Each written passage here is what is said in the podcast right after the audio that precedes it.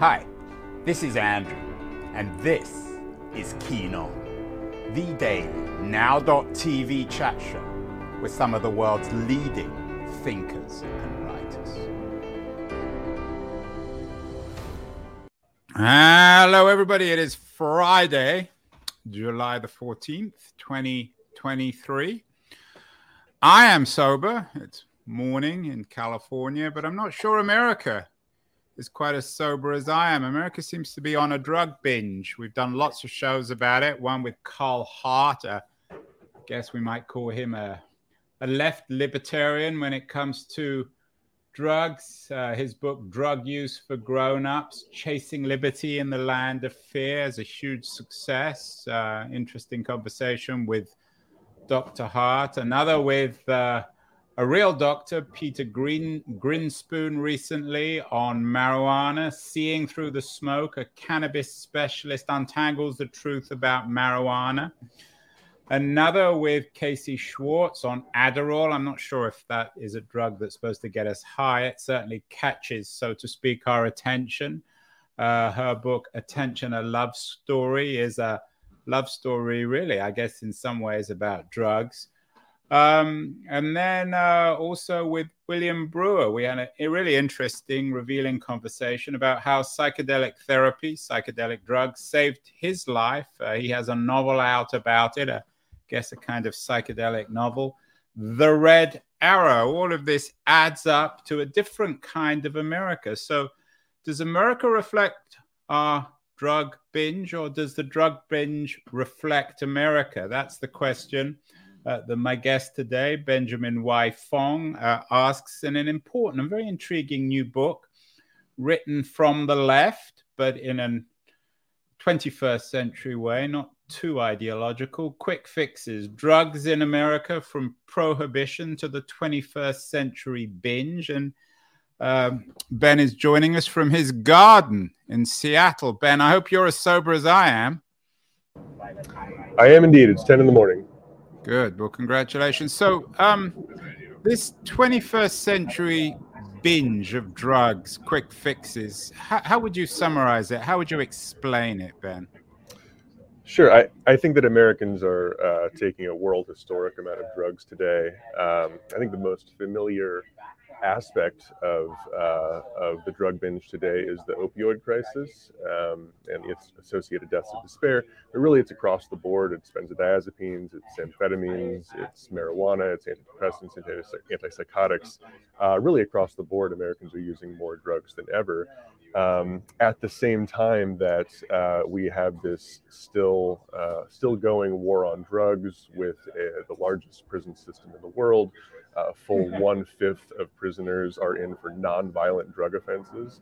Um, so it's really this contradiction between America's intense love for and hatred of drugs that I wanted to make sense of in the book. You're writing uh, from the left, Ben, no ambiguity about. Uh, the yeah. book is published by Verso, uh, the most credible and interesting of uh, left wing uh, publishing companies.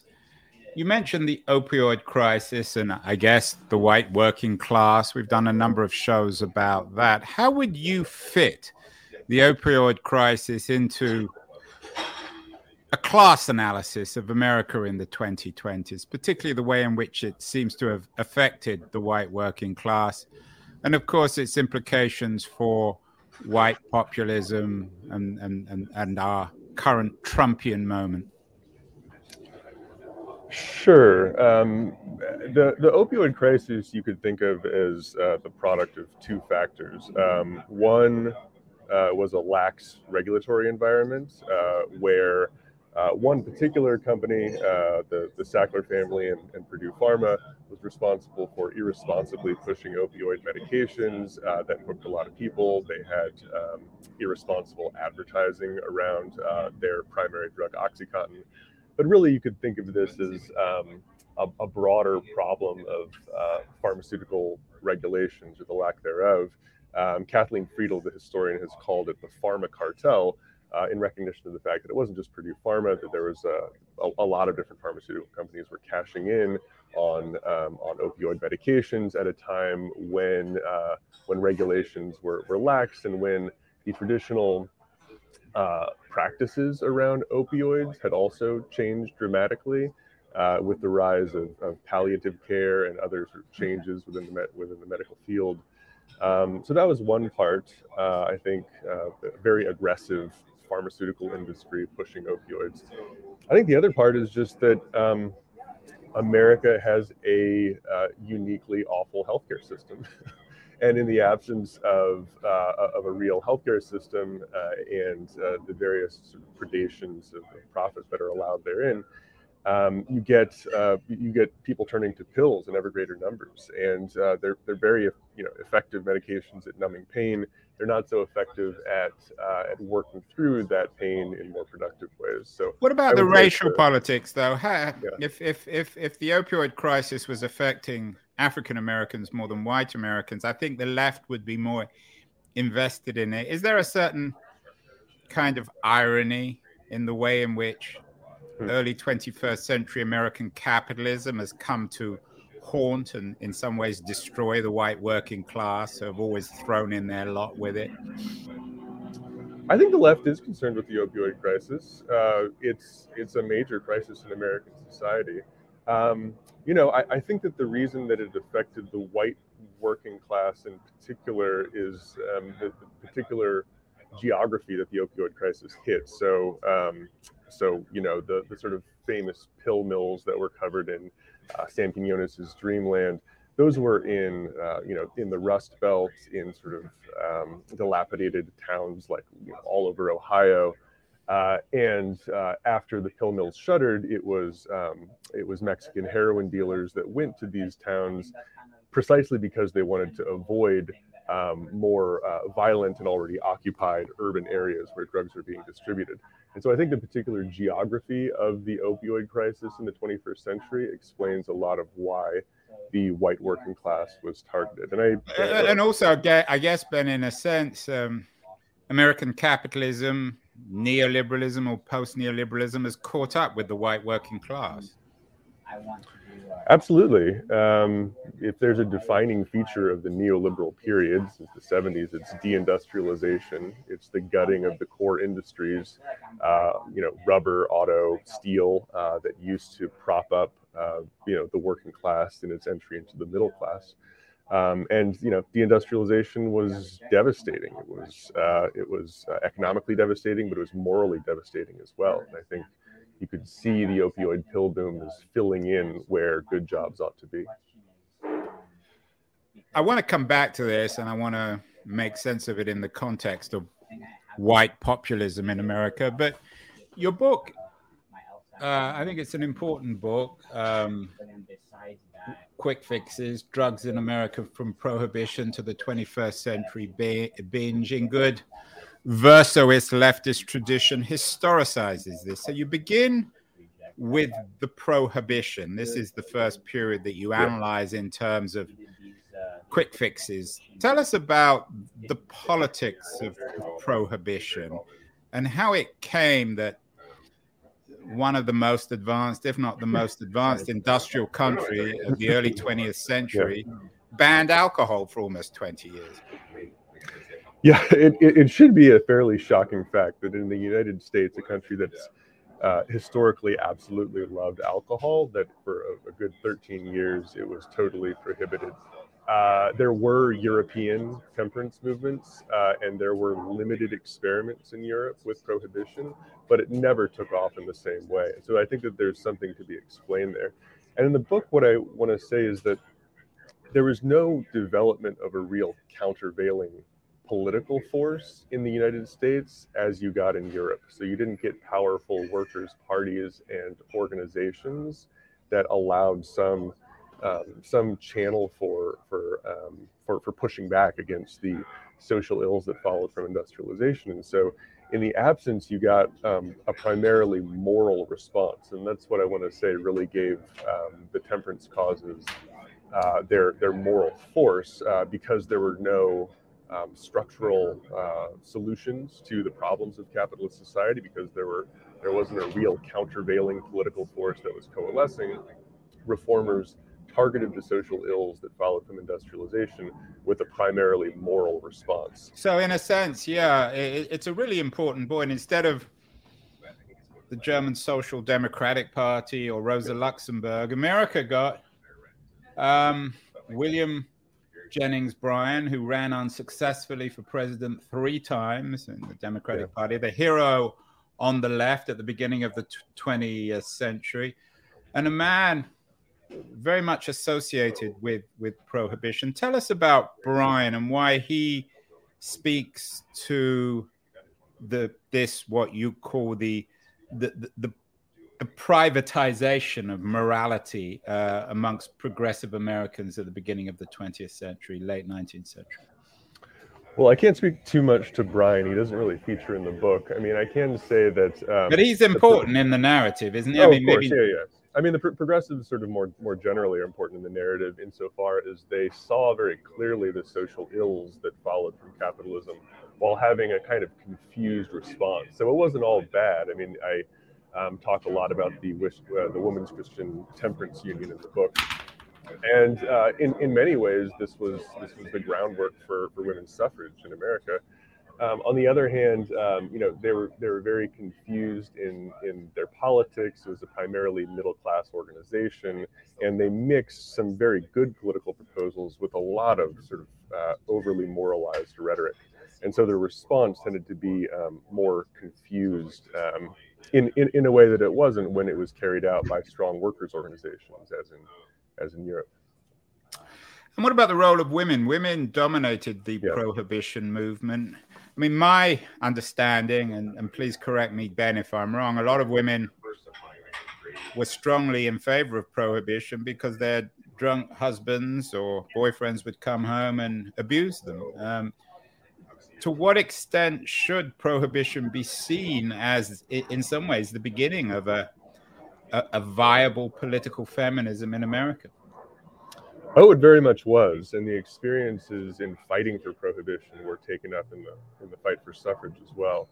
Um, there was a class element there as well. I think that if there's a if there's a target of the national temperance movements that developed in post-antebellum America, it was um, the, the the profligate male immigrant drunk who went to the local saloon, and this was a fairly new phenomenon with um, post post Civil War urbanization. Um, you got much more visible drinking in urban spaces, and it was primarily uh, men who would visit the saloons. Um, they're predominantly male establishments, and um, you know they would get very drunk in uh, in, in their time, their limited time off.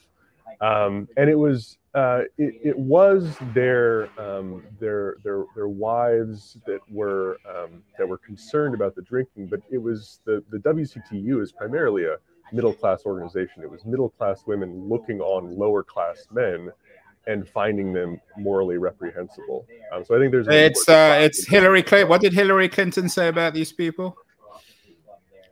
Uh, well, she said. she said a lot of different things. Yeah, but what was the famous one? What did she describe them as? Um, are you talking in the realm of drugs now? Oh well, not drugs, just general behavior. What did she call them? The not the republic. Uh, uh, well, the reprehensible. Yeah, the reprehensible. So it's and it's still that upper, for the phrase upper class or well. upper middle class white female yeah. distaste for working class men. Yes, that was very much pervasive in the WCTU. Hillary would have been a, a prohibitionist, wouldn't she? I can speculate about. I mean, not that we can yeah. speak on behalf of Hillary Clinton. Only she can do that, and she's always no, welcome to come on the show, of course. uh, what, what, uh, what's interesting also about the prohibition? This is one thing I never really understood, Ben. Maybe you could explain it. It divided Republicans and yeah. capitalists. I mean, the the wealthy capitalists um, in New York City, for example, they weren't in favor of, of prohibition. Uh, how, how, would you make sense of the relationship between capitalism and prohibition, especially in its yeah. impact on important industries like the alcohol industry? They were for a while. I mean, uh, Rockefeller, Ford, uh, William Randolph Hearst, uh, there was a good segment of the capitalist class that was very much for prohibition, in a limited sense, I should say. Um, and I, I think that at root that has to do with the fact that um, I mean there there were a lot of different uh, factors that played into the movement for prohibition. It's one of the reasons it was successful because it formed a coalition of so many different disparate groups. But I would say the key thing there is that there was a, a really uh, palpable concern with the issue of worker discipline in a new mechanized age. Right? When you when you sent workers out into the field, if they were high or drunk, it didn't really matter that much. But if you send a drunk worker into a complex production process in a factory, things could go really wrong. And so there was this new new modern concern with like how workers ought to behave in in these new settings. Um, and I think that's why um, a strong portion of the capitalist class, despite their own personal um, feelings about about alcohol, many were abstainers, but many thought the prohibition cause was ridiculous. Despite their personal feelings, they were supportive of it at first. Now, you know, midway through prohibition, they turned on the dry cause, and it's because they turned on it that uh, you know gave impetus to its repeal. Um, but at first, they were very supportive of it. It seems to me, uh, Ben, that prohibition is is a, a un- American thing in the sense that Americans could have their moral cake and also have their drinks. Everyone, everyone was morally outraged one way or the other by prohibition, and America went on drinking. If anything, under prohibition, America seems to have dr- drunk more than pre-prohibition. So there's something uniquely American about the kabuki quality of prohibition that it never really existed. It was something that people pretended existed but didn't really. Yeah, I mean there there were very comical workarounds. Um, some companies would sell uh, grape fermentation kits. That, that yeah, that's the beginning of the wine business too, right? Yeah, I mean they there it was comical in one way, and especially in urban centers, you can get all sorts of funny stories during Prohibition about different ways in which people basically just flouted the law. Um, there was that aspect to it. I should also say, though, that there was a more insidious aspect. Um, the historian uh, Lisa McGirr has recently covered this in a book called The War on Alcohol. Um, and as, as comical as uh, prohibition was in places like New York City, in other areas, it was in, in many ways the beginning of the war on drugs. It was a new way in which vigilante groups would demonize um, uh, demonize minorities it was a way in which uh, new um, new policing apparatuses sort of like got their got their start. In, in, in many ways, the Prohibi- Prohibition Bureau paved the way for the Bureau of Narcotics after Prohibition was repealed. Um, so there's a, there's a more insidious uh, part. Yeah, and I mean, uh, I don't know if you've read Beverly Gage's book on J. Edgar Hoover, but certainly. Hoover's beginning was in the Prohibition and the beginnings, yeah. the origins of the uh, uh of the FBI, and of course the racial element. The KKK was outspokenly in favor of Prohibition. Let's move on to the second stage, which you describe as a a Fordist Keynesian period in um, in in the narrative of American quick fixes. What changed in the 1930s post Prohibition? Of course, FDR, uh, in the stroke of the of his pen, uh, ended Prohibition in 1932 or three when he was elected president.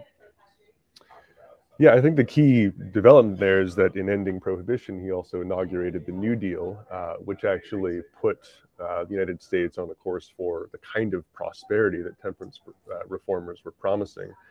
And in that new era, um, which was building a, a, new kind of consumer society, the old moral paternalism of prohibition, it really didn't find a target anymore. Uh, didn't find a home and so the temperance movement sort of lived on, but um, no, no one took it as quite as seriously.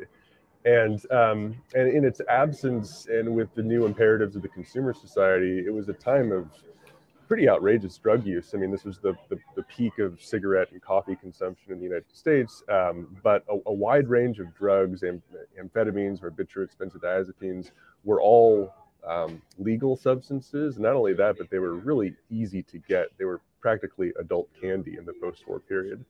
And in the book, I want to argue that um, part of that reason was the war. Um, all these drugs were available to soldiers uh, during the second. You mean War. after the First World War, not the Second World War? No, the second. The second. Okay. So in the Second World War, soldiers came home 45 and um, and you know had had gotten used to having these different drugs, amphetamines in particular, uh, and so there there there wasn't really a culture of um, seeing much danger around these things, and so um, they were sometimes available by, by prescription, but even uh, you know as late as 1965, you could get a methamphetamine inhaler over the counter in the United States.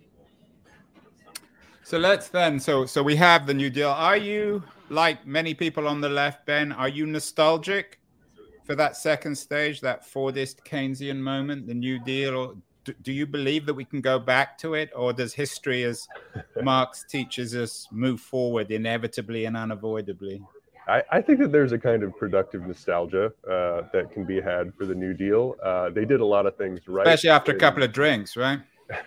in in in the labor upsurge of the 30s there's a lot to learn from there we can't go back we can't recreate the old structures but we should also learn from them and i think that there's a lot to learn from in um, in the 30s uh, it really uh, set the set set the united states on a kind of path dependency during the war uh, that that led to a post-war prosperity in which the working class is broadly shared Uh, What happened, Ben, uh, to the tradition of William Jennings Bryan? That sort of agrarian idealism, I guess, uh, a a Protestantism of the left after Prohibition.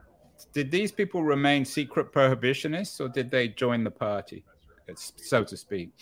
Well, I think the depression really reset a lot of things in the in the United States. It reset politics, it reset the labor movement, and um, and it, it just it it lost its moral force. I think in a lot of ways, um, people who once thought of it as as making sense within the United States, who once sort of occupied a certain moral universe with the with the the the, the, the various crises of the Great Depression. Um, it, it just no it just didn't have an anchor anymore in American society, and I think that people were, um, you know, from from a lot of different classes in American society were very willing to try out uh, radically new things and to dispense with the old ideas.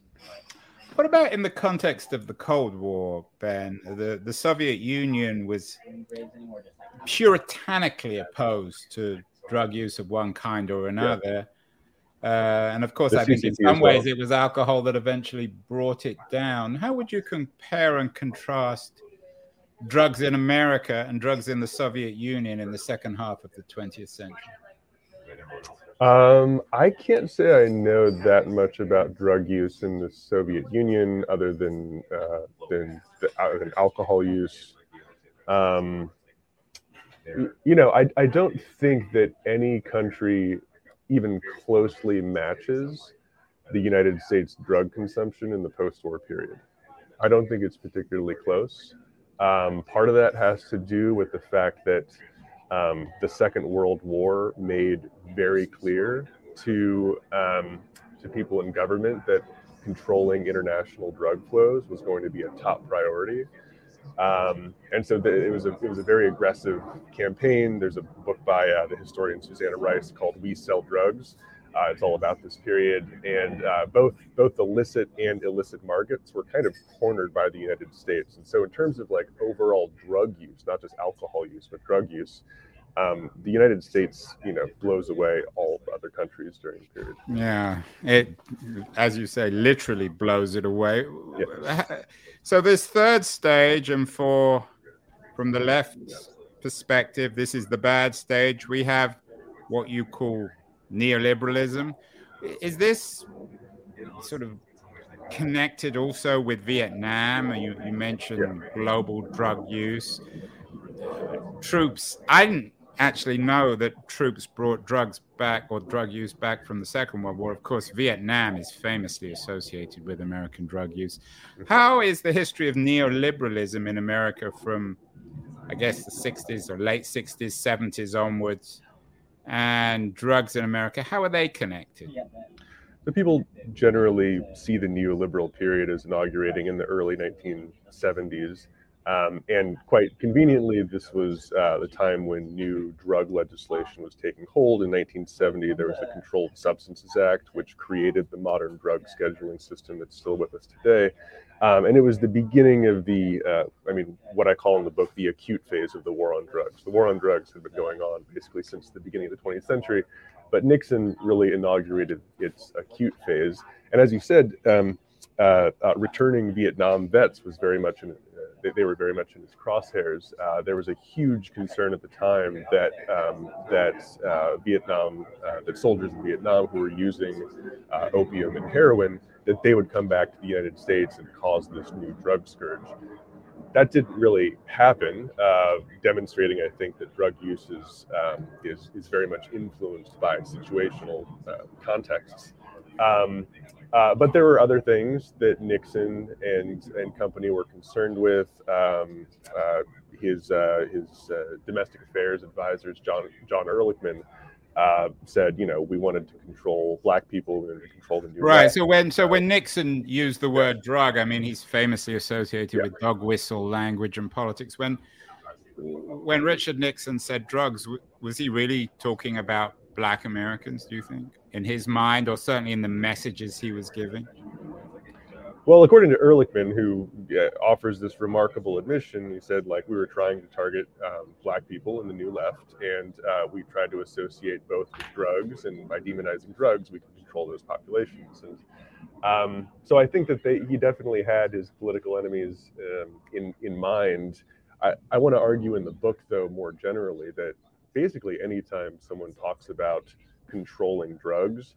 They're actually talking about controlling people, that it's the populations associated with the kinds of drug use that they're describing that are the, the problem and not necessarily the drugs. What about the left um, and drug use? I'm thinking of yeah. Ginsberg, of course, uh, and the psychedelic movement of the 50s, and then uh, the embrace of the left, or certainly the counterculture of drug use in the 1960s. How, how, do you make sense of the way in which the left did or didn't embrace drug use in this neoliberal period? I think it was something of a disaster, uh, in perfect honesty. I think that a lot of the bad tendencies on the left were uh, inaugurated during this period, and I can't see it as unconnected to the drug use of the time. I mean, the kinds of um, insurrectionary fantasies that a lot of new left groups took on, it's hard to divorce that from um, from widespread drug use. Um, so I, I don't see it as a as a particularly um, salutary development in the history of the left, and I think in a lot of ways it put it on um, it put the left on the uh, on a very uh, on a path of marginalization um, that we're still sort of working through today.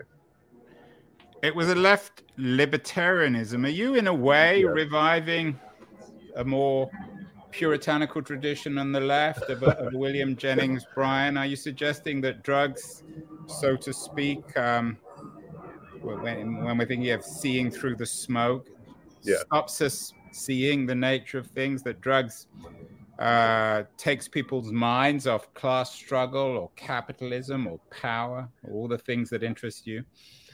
No, I hope not. I mean, I'm definitely not uh, interested in reviving some kind of like neo-prohibitionism. I think that um, that Americans have been dealing with that strand of the treatment of drugs for well over a century, and um, you know it's not only proven a failure on its own terms but it's borne uh, all sorts of pernicious consequences.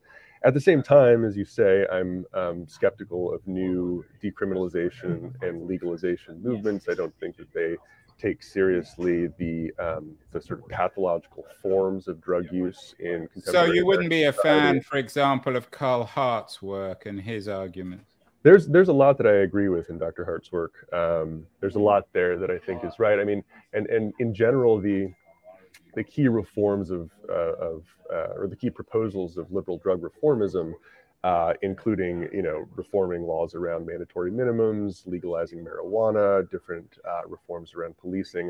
I think I think that they're all um, good good demands. I do think, however, that there are broader structural problems of American society. And until you tackle those, you're not going to tackle the uh, issues associated with drugs. And in the conclusion, I focus in particular on jobs and healthcare. That if uh, Americans had uh, better paying, meaningful jobs, and if they had a healthcare system that actually functioned, a lot of the problems we associate with drug use would go away. And in fact, it would provide us with what I what I say is a free relationship to drugs. Right? We we, we should we should seek a world where people use drugs not because they're coping with the structures of American society, but because they actually want to take drugs and see what they can do with them. So this our current stage is the post neoliberal stage. We've done lots of shows about it. What comes after neoliberalism? No one's come up with a term. Yeah. But it is our age of anxiety, our age of isolation, of atomization. Do you think that America's current drug binge uh, and uh, Americans' general addiction to one kind of drug or another, from psychedelics to Adderall to marijuana, that that's a reflection of this post neoliberal world? I think it's really hard not to see it as a reflection of the numerous crises we're going through right now. Um, you know, as you say, there's no term for what comes after neoliberalism, and that's because we don't know what comes after neoliberalism. Um, we're in this period of transition, and in it, uh, um, the you know drug use has been normalized in in, in new ways, um, as it was in, in some ways during the post-war period. Um, you know, so we get legalization movements in marijuana and psychedelics, and uh, as I said at the beginning, uh, it's a moment of fabulous drug use. Um, and yeah, I mean, just more generally, it's it's difficult to see all of these trends as as unconnected to the current moment of anxiety and uncertainty. You call it psychopharmacology. Um, it's a very interesting take, and I wonder what the the tech piece of this is. Uh, Mark Zuckerberg has made a multi-billion dollar bet on the metaverse as an yeah. alternative reality. It seems as if increasingly there's less and less of a distinction between humans and machines. How, how does this play out in our techno fixated world, uh, Ben? Are you fearful that the binge will eventually turn us into machines and in an odd sort of psychedelic or surreal way will return to the Fordism of the early 20th century, only as machines rather than as human beings? I'll get to the first part of the question first. Um, the, you know, the the oddness of the moment is captured in um, stories about Elon Musk taking ketamine or Peter Thiel cornering synthetic psilocybin patents. Um, the ruling class has a real fascination with drugs at the present moment, and I think if there's a reason to both hold off a renewed drug prohibitionism at the same time as we're skeptical of new legalization movements, it's it's that it's that um, Silicon Valley is very invested in this in these new uh, legalization and decriminalization movements. Um, that being said, I don't think that they're going to deliver what many people uh, promise they will. Drugs are a great way of numbing the pain of disconnection, but they're not going to replace basic human realities. Um, and there's this constant fear. You get this in you know various dystopian uh, science fiction movies about how people are going to be um, drugged into becoming machines or just everyone's going to exist in their own tub of butter using the, their, their special cocktail of drugs. I think that drugs are very efficient at doing the things they do. I don't think that they're going to ever solve human problems uh, in in either a authoritarian way or a, or a, or a democratic way um, and that that those problems take actual work. They take communication. They take working with other people. Um, and drugs are um, a fun distraction sometimes from that work, but they're not going to. They don't. They don't pose that kind of danger to the problems of human society. One of the really interesting stories these days, Ben, and I'm sure you've given some thought to it, is the appearance of these new. That they're, they're not really drugs conventionally, but these drugs supposed to control the body and appetite and enable Americans to lose weight. Americans, of course, yeah. being the most obese people in the world. Now there's research suggesting that some of these medicines are actually might encourage suicide. How, how does this fit in to your narrative? Yeah, it's a constant promise of the drug industry to, to deliver us some drugs that's going to solve a problem like weight loss uh, that a lot of people are concerned with. Um, the story of the amphetamines is really bound up in this. I mean, when amphetamines were first put on the market in the 1930s, um, they were put on as mood enhancers, but they were mulling different possibilities, and weight loss was one of them. Amphetamines do help you lose weight, um, and and really since then, there haven't been great developments in that market. Amphetamines are kind of still the best drugs um, for that for, for that purpose. But I think, as everyone also knows, they also have very detrimental effects if you take them quite regularly. Um, so it's it's one of those constant promises that uh, the drug industry wants to uh, to bait us with. Ben, has anything really changed? Thinking of uh, Huxley's Brave New World, his dystopia of the 1930s, dominated by Soma. Is anything that different in a hundred years since since Huxley wrote Brave New World? There's a there's another Huxley book called Island, I think it is, uh, where he he imagines uh, much the same scenario from Brave New World, but actually uh, thinks of it as a good thing, as uh, drugs as, propping up new forms of human subjectivity. Uh, so there's there's there's two sides to that, and I think that that sort of schizoid alternation between um, real fears around drug use and uh, ideas that drug use can be liberatory in new ways. That has been constant in American society for well over 100 years. I think it's taken different forms in the different periods we've talked about. So, in, in one way, it's cycled between um, demonization and normalization. So, demonization with industrialization, normalization in the post war period, demonization with neoliberalism, and then a new period of normalization today. Um, but various things have happened in, in, in the interim, and I think that the kinds of overlapping crises that American society is experiencing today, it's difficult to know sort of what what comes next. And so I would I would say at, at the same time that um, we're dealing with the same problems as ever, that the particular crises that we're encountering today um, and the new legalization and decriminalization movements that have have attended them um, it's it's a novel situation, and I'm hesitant to make predictions with it.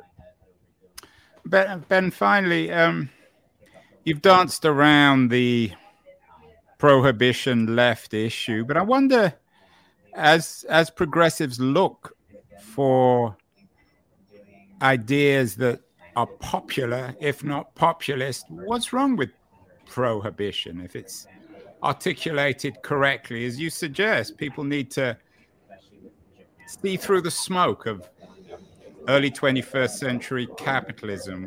Why shouldn't we return to William Jennings Bryan in his concern with the fate of human beings? Um, especially, you know, Biden obviously is, is, is a kind of manifestation of the stultification of the left in America. Um, couldn't this be dressed up in a in a in a healthy way, moving away from the left libertarianism, um, which, as you suggest, is a is a cul-de-sac ideologically. I definitely don't think that the left should cede um, the social critique wholly to the right, and I think that that's been a historic mistake to to to, to not see increasing drug use across the board as in some way pointing to um, to real social issues that we should be dealing with. And so, in that sense, I'm not a, a left libertarian. Um, at the same time, I don't think there's much future in reviving prohibitionism because no one really likes it, and especially in um, it, you know since the rise of consumer society, that kind of direct moral paternalism I think has pretty limited political import. I don't think people are attracted to that on a broad scale and so I don't I don't think there's anything to revive there. I mean, as I said again, I'm the book is not against contemporary drug use. The book is against um, the uh, that use within the context of American society and the kinds of imperatives that spur that drug use. And so I would say that what, what we need today is not a new prohibition. What we need today is not a new new kind of drug peddling. What we need is a freer relationship to drugs so that we don't have to feel the same compulsions to use them or the, the compulsions to prohibit them.